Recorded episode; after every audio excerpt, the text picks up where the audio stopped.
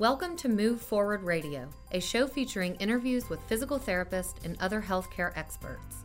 This program is brought to you by MoveForwardPT.com, the official consumer information website of the American Physical Therapy Association. Learn how physical therapists can help people of all ages and abilities reduce pain and improve and restore motion to achieve long term quality of life at MoveForwardPT.com. Welcome to Move Forward Radio. I'm Jason Bellamy. If you're listening to this podcast, it's a safe bet that you want to be healthy. Unfortunately, wanting to be healthy doesn't always lead to being healthy. And being healthy takes a lot more than just wanting it.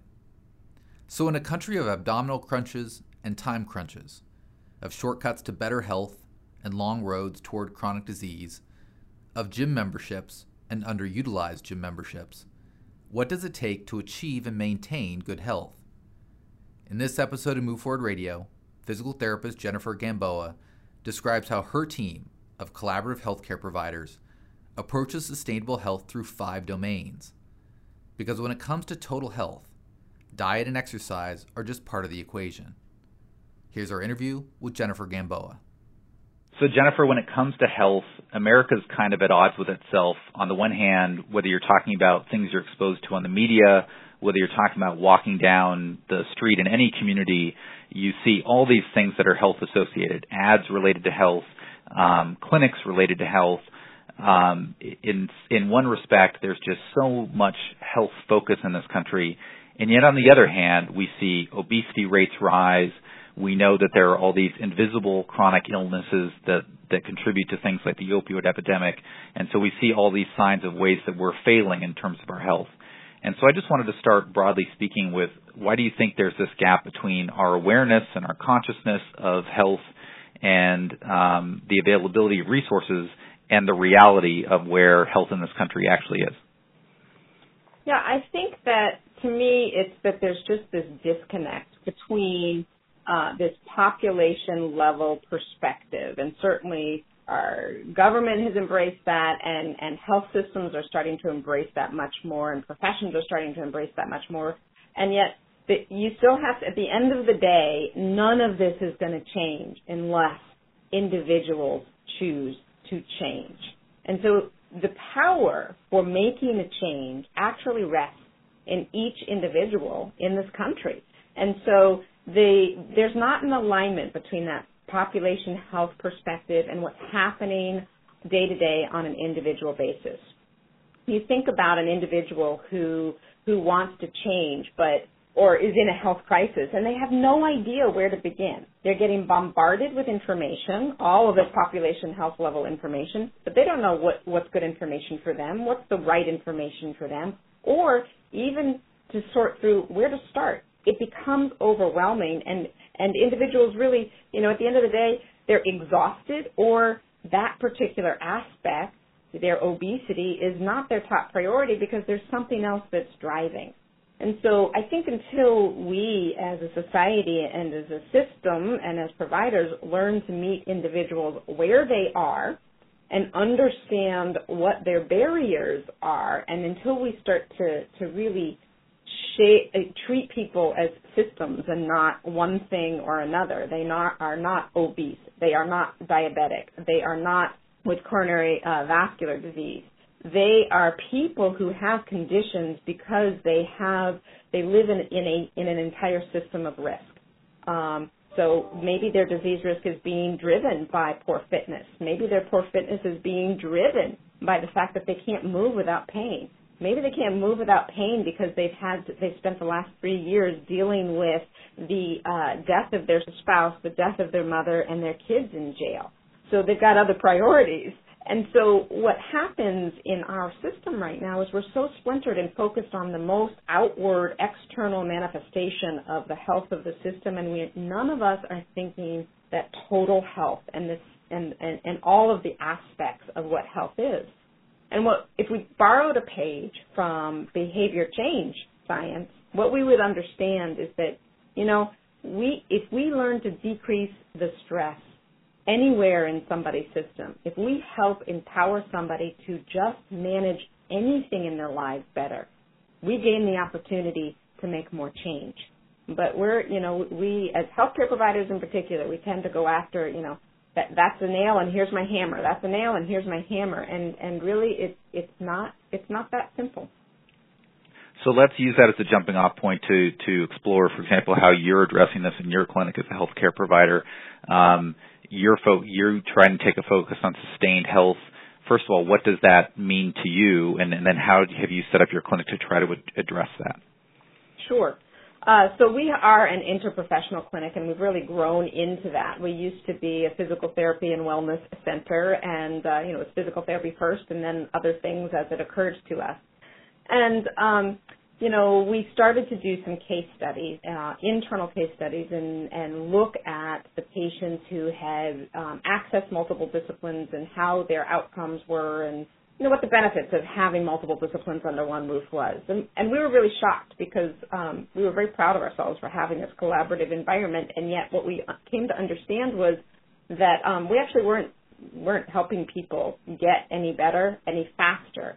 And here was the sticking point was that we had all of these providers under one roof, but the provider, it depended on, on how somebody came in the door, right? If we had a physical therapy patient or somebody with low back pain come into the physical therapist and uh, the physical therapist wasn't didn't recognize or wasn't comfortable with recommending counseling, they might not get to the counselor until six months or a year down the line. And it's not because they had fear avoidance, but it may have been that there was, you know, sexual abuse in their in their background.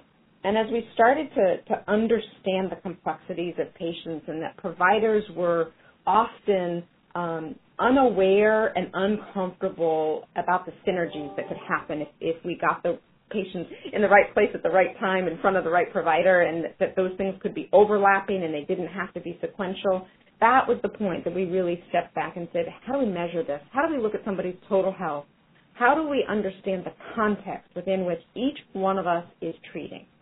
And based on that, we developed a process, an intake process that we call the Sustainable Health Index. And it looks at five domains of health. It takes a snapshot of five domains of health. As far as the patient is concerned, they're filling out their their normal, uh, you know, patient registration it's got, you know, it's a little bit left of, of that normal patient registration. We ask a few more questions. We gather a little bit more information, but not so much that um, the patient feels like, wow, this is out of left field. And based on that, we get a map of where they are in terms of disease risk, uh, fitness, movement quality, stress, and nutrition. And now we have a context. We have a context. The patient has a context. Everybody has a context. Um, around which we are then addressing their, their chief complaints. And if they walk in through the physical therapy door, maybe it's low back or it's knee pain. They walk in through the counseling door, they, you know, again, we're going to still have that same picture of what the, the patient's context is. And it allows us to open the door to, okay, I'm treating your back, but I see that your stress, uh, stress checkpoints or your stress domain is, is, is really high. And what we know is that if we don't address that part of it, then the health of the then then you you may still have low back pain. We we may not be able to to get the same kinds of outcomes unless we're looking at the health of the total system. So part of it is understanding context. Part of it is understanding and holding everybody accountable to the same dashboard so we're not having different conversations. We don't have variable conversations. We're, it's all around the same data points. And then the final piece, which is so important, is handing the power back to the patient and saying that, you know, here's your information. How can I help? Not I must help or you need to do, but how can I help? So you just outlined essentially how your clinic approaches things not just from a total body perspective, but really from a total human being perspective in terms of looking at people who walk through your door. And that's instructive in terms of what the intake process is for you, but I want to go through those five domains because to me, from the individual side, the, the consumer side, whether ever, whether I ever come to your clinic or not, it seems to me these five domains are a way people could self-analyze where they are, and it's a good way for people to analyze their own health. Um, so help me go through these one by one. Let's start with uh, one of the domains is chronic disease risk. Um, so why is that a cornerstone that you look at, and, and how do you look at that? So chronic disease risk really is it's the basis by which you know that's the lens that everybody's looking through, right? You're at risk for diabetes, you're at risk for um, cancer, you're you've got high blood pressure, you've got you know sort of that's the standard health history form. That's what I would label the chronic um, disease risk, uh, and that's important because that really is the result, in my mind, uh, of the other four domains. So I may look at that, I may see that, and understand how urgent the, the conditions are, but really it is how the other four domains measure that impact disease risk. Um, so we're going to collect that information. That's probably the, those questions um, are most closely associated with pe- what people are familiar with in terms of um, a medical registration. You know, it's going to ask about your health history. It's going to ask about your family's health history um, you know, how many hospitalizations have you had, what the number of um, prescription drugs you're on. Um, if we have access to biometric data, we'll plug that into this portion as well, or we'll collect the biometric data ourselves, the most real-time biometric data that we can. But that's, that's, that's what I would call the standard. That is the lens through which most of the world looks. Yeah, so that that one seems like the most black and white one. It's what people expect when they go to any healthcare provider. Essentially, tell me my bottom line, tell me what's wrong with me, or or what I what may be wrong with me in the future. And then as we move to that next domain, it, it's funny. It's a little bit of gray areas. We talk about fitness. Um, certainly, there's so much focus on fitness in general, but man, measuring that, uh, putting a number on that means a lot of different things to different people. So, how do you gauge fitness in terms of the total total picture? There are two phases to this. One is a questionnaire-based um, self-reported data, and then this, the the second is um, actually a few short tests that, similar to the biometric data, you can do a few short tests to to re-index that score. But that is actually, on the self-report, it actually has to do more with habit, right? So we're going to take into account your self-reported weight and then also take into account your confidence, your um, willingness to do exercise under certain sets of conditions. We'll query you on your um, the cost benefit analysis that you go through in terms of exercise and whether it's worth your time or not. The fitness domain on the self-report side is really uh, more a measure of your habit and your uh, philosophy around um, fitness. The clinical measure piece, those pieces are actually the measurement of your relative fitness against benchmark standards. Okay, and then one of the third domain, keeping along down the list, is about movement quality. So first of all, define what that is, and then how do you begin to to look at that? So we define movement quality broadly in the self-report side of things of being able to move without pain, right? Being able to function without pain. And so that we've got lots of tools in the physical therapy world that um, help us understand um, movement quality and pain with movement. So what goes into that domain is your history of pain in various regions, um, whether it's acute or it's impacted function because the greatest risk for your next injury, uh, whether it's ankle, knee, low back, is history of previous injury. So that's an important metric that we take into account, and it, it sunsets at five years. But then we also use standard tools. Um, so we, we actually folded in questionnaires that ask us about shoulder function, ask us about um, knee function, foot and ankle function, hip function.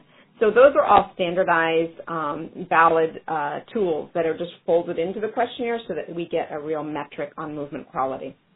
Sticking with movement quality, um, some of these other things, when I think about them from the, the average um, person on the street, it's it may be the most gray in terms of uh, when you know I potentially know if I have a chronic disease. I potentially at least have an opinion on if I'm fit or not. The other two we're going to talk about is nutrition. I may have an opinion on if I'm eating well or not, and then the last one, stress. I may have an opinion on if I'm stressed or not. But movement quality seems to me the thing that is that would be hardest for me to assess for myself. Do I have quality movement? Unless I know it's terrible for whatever reason. I, I know I'm in extreme pain.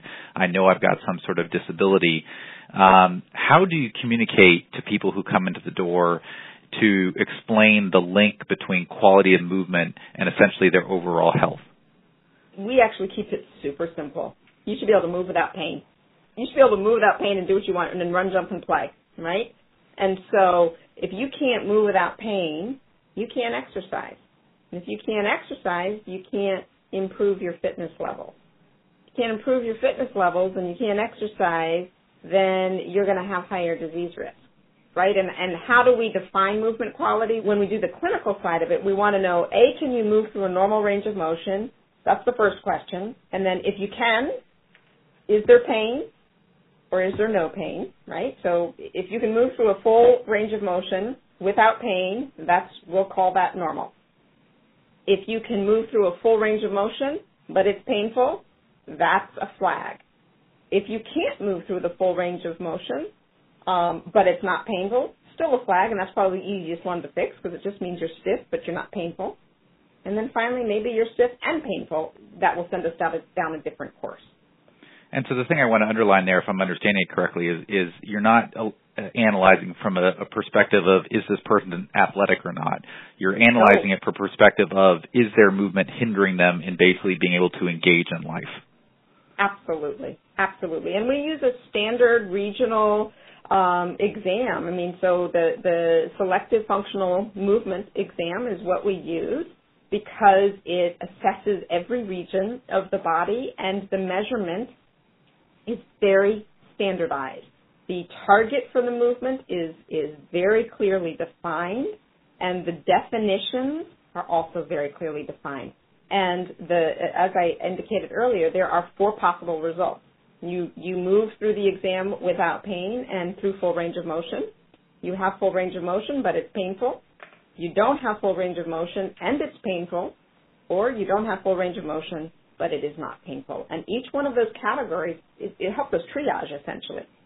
What level of provider needs to come in and, and care for this individual? Um, if you're stiff, uh, but you don't have any pain, you know, the client gets to choose. You can go to the massage therapist, they can go to the trainer, they can they can go to a stretch class. Look, you're stiff. Let's just let's just motion is lotion. Let's get some movement in there. But if pain is the limiting factor, then we need to bring the physical therapist in to make sure that we can move safely. Movement is the avenue to fitness. It's the avenue to exercise. And so we need to make sure that we can get this person to be able to exercise safely. And it may be that then they're going to see the therapist and the, the trainer at the same time but there are going to be parameters around what the trainer or can do or what that client can do in a group class setting. So let's move then to the fourth domain, which is nutrition, and and again, this idea that sort of eating healthy is is is related to health shouldn't be a surprise to anybody. Um, but essentially, how how key is nutrition in in the full picture, and and how how do you fit that into these five domains? Right. So nutrition is uh, incredibly important, right? If you don't have the right building blocks, then you, you don't heal well, you don't manage inflammation well, and it's a huge contributor to um, to stress, and it, again, it is a huge contributor to our chronic disease. But it's a tricky one to ask about, in particularly in registration, kind of in that first contact. And so, what we ask about are gateway behaviors.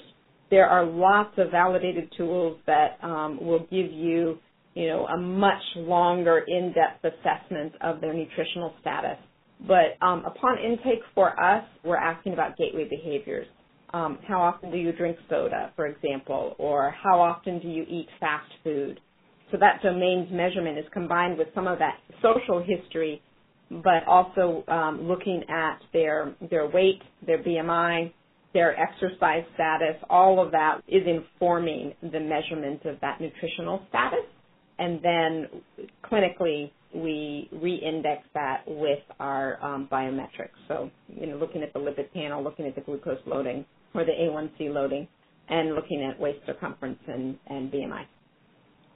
So the fifth domain then is one you mentioned earlier, and that's in, in an example, and that's stress. Um, and I want to bring that up in the context of um, how stress potentially relates to some of those other things. You know, you talked about move, movement quality and moving without pain and, and, things of that nature. You know, based on our understanding of uh, pain, for example, how much can stress contribute to what feels like a physical problem elsewhere? Uh, I think stress plays a huge role, and and here is how I describe it to to patients and really to clinicians. How I have this conversation with clinicians who can get uncomfortable talking about stress like we've got two systems. We've got a fight or flight. We've got the, the parasympathetic uh, system. And if that fight or flight is turned on for prolonged periods of time, it releases cortisol into the system and all hell breaks loose. Because when you have a sustained fight or flight response, you have inflammatory mediators that get released into your bloodstream. You have um, even heart rate variability uh, gets very staccato, and we know that if that, that heart rate is so staccato, then your system can't is not as adaptable to the world around it. So there, it, it, it's to me, it is it is truly this physiological fight or flight response, and we need to, in order to adapt to any condition, we have to back off the threshold so that we have more flexibility to manage, adapt, and heal. So I listen to that and I think, okay, so how stressed do I have to be for this to make an impact? In other words, I think when people hear that word stress, we get these, you know, kind of sometimes extreme stereotypical images of, I don't know, you know, steam shooting out of our orifices or something like that in terms of, of how uh, frustrated or stressed that we are can mild stress even just be a factor? I mean, I'm talking about everything from the little bit of stress that keeps you from falling asleep at night to the little bit of angst you have throughout your day. Is that enough to sort of have a larger physical impact? No, I wouldn't think about it that way. I think stress is, is tricky, right? Too little stress can have as negative an impact as too much stress. Okay? So we, there is a normal stress response that's healthy the key is the recovery piece, right? Resilience is in how you respond to stress, not that life is stress free. That's unrealistic and in, in fact, you know, uh, physiologically not, not normal or, or good. Um, but it's how you respond to stress, right? So if your fight or flight is turned on and you never have that recovery cycle, then that's too much stress in the system and you burn out. And the way we we see that when it's abnormal, I should say, we see it turned on and we see this, you know, hyper reactivity, this hypersensitivity to, uh, to, you know, anything, or we see the other end, which is shut down, not responsive when they should be, right? So I would say there is a right amount of stress. It's highly variable. There's not a standard, a population standard. Um, an individual's cadence and response to stress should be that they have a stress response that then fully recovers. They have a stress response and then it fully recovers. So there's a wave, there's kind of a sinusoidal waveform to stress and, and recovery. And it's that piece that when that breaks down and you either stay depressed or you stay at that heightened state that are problematic and impact our ability to recover, manage inflammation, and um, and just move forward in doing anything. So we started this discussion by basically talking about how overwhelmed people are with information. And so now that we've gone through these, these five different domains, and I'll repeat them one more time for listeners, chronic disease risk, fitness, movement quality, uh, nutrition, and stress, as, as, we've gone through those things, uh, I'm not going to ask you to take all of America and, and diagnose and shove all of America's health problem into any one of those five domains. But I guess what I will ask you is this: from your experience with your patients, of those five, does there seem to be a five, uh, one of one of those five that we need to have where, where we're most lacking in general self-awareness, where it may benefit us most, um, sort of as a society, to either change the way we think about these things or be more proactive in in being attentive to those things?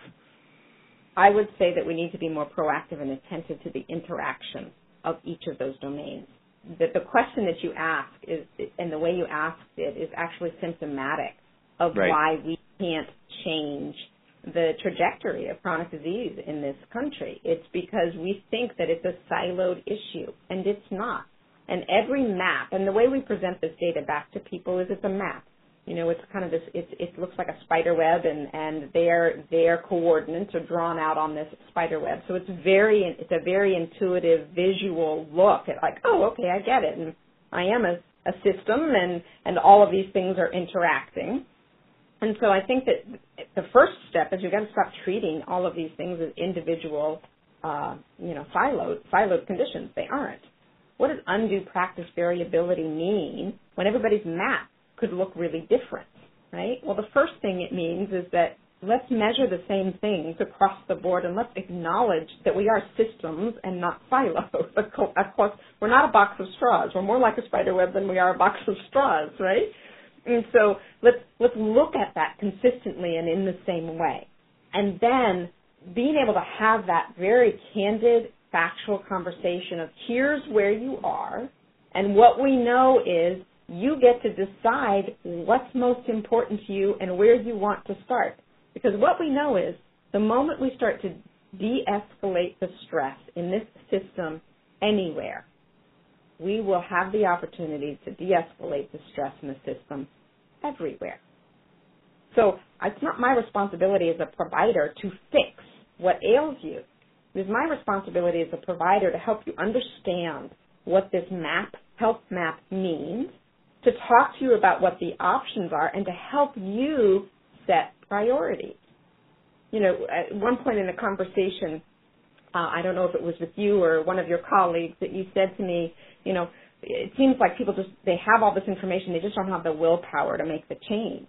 And I would argue that it's not willpower. It's that A, they're exhausted because they can't sort through all of the information that's getting thrown at them and they have a list of I'm supposed to's that's, you know, four arms long. And B, they don't have the skills, the right skills necessarily to make the changes that we want them to make. We're so focused on them, you know, drinking water instead of soda, and we might not understand that the soda was related to, you know, some childhood trauma that actually is what needs to be dealt with.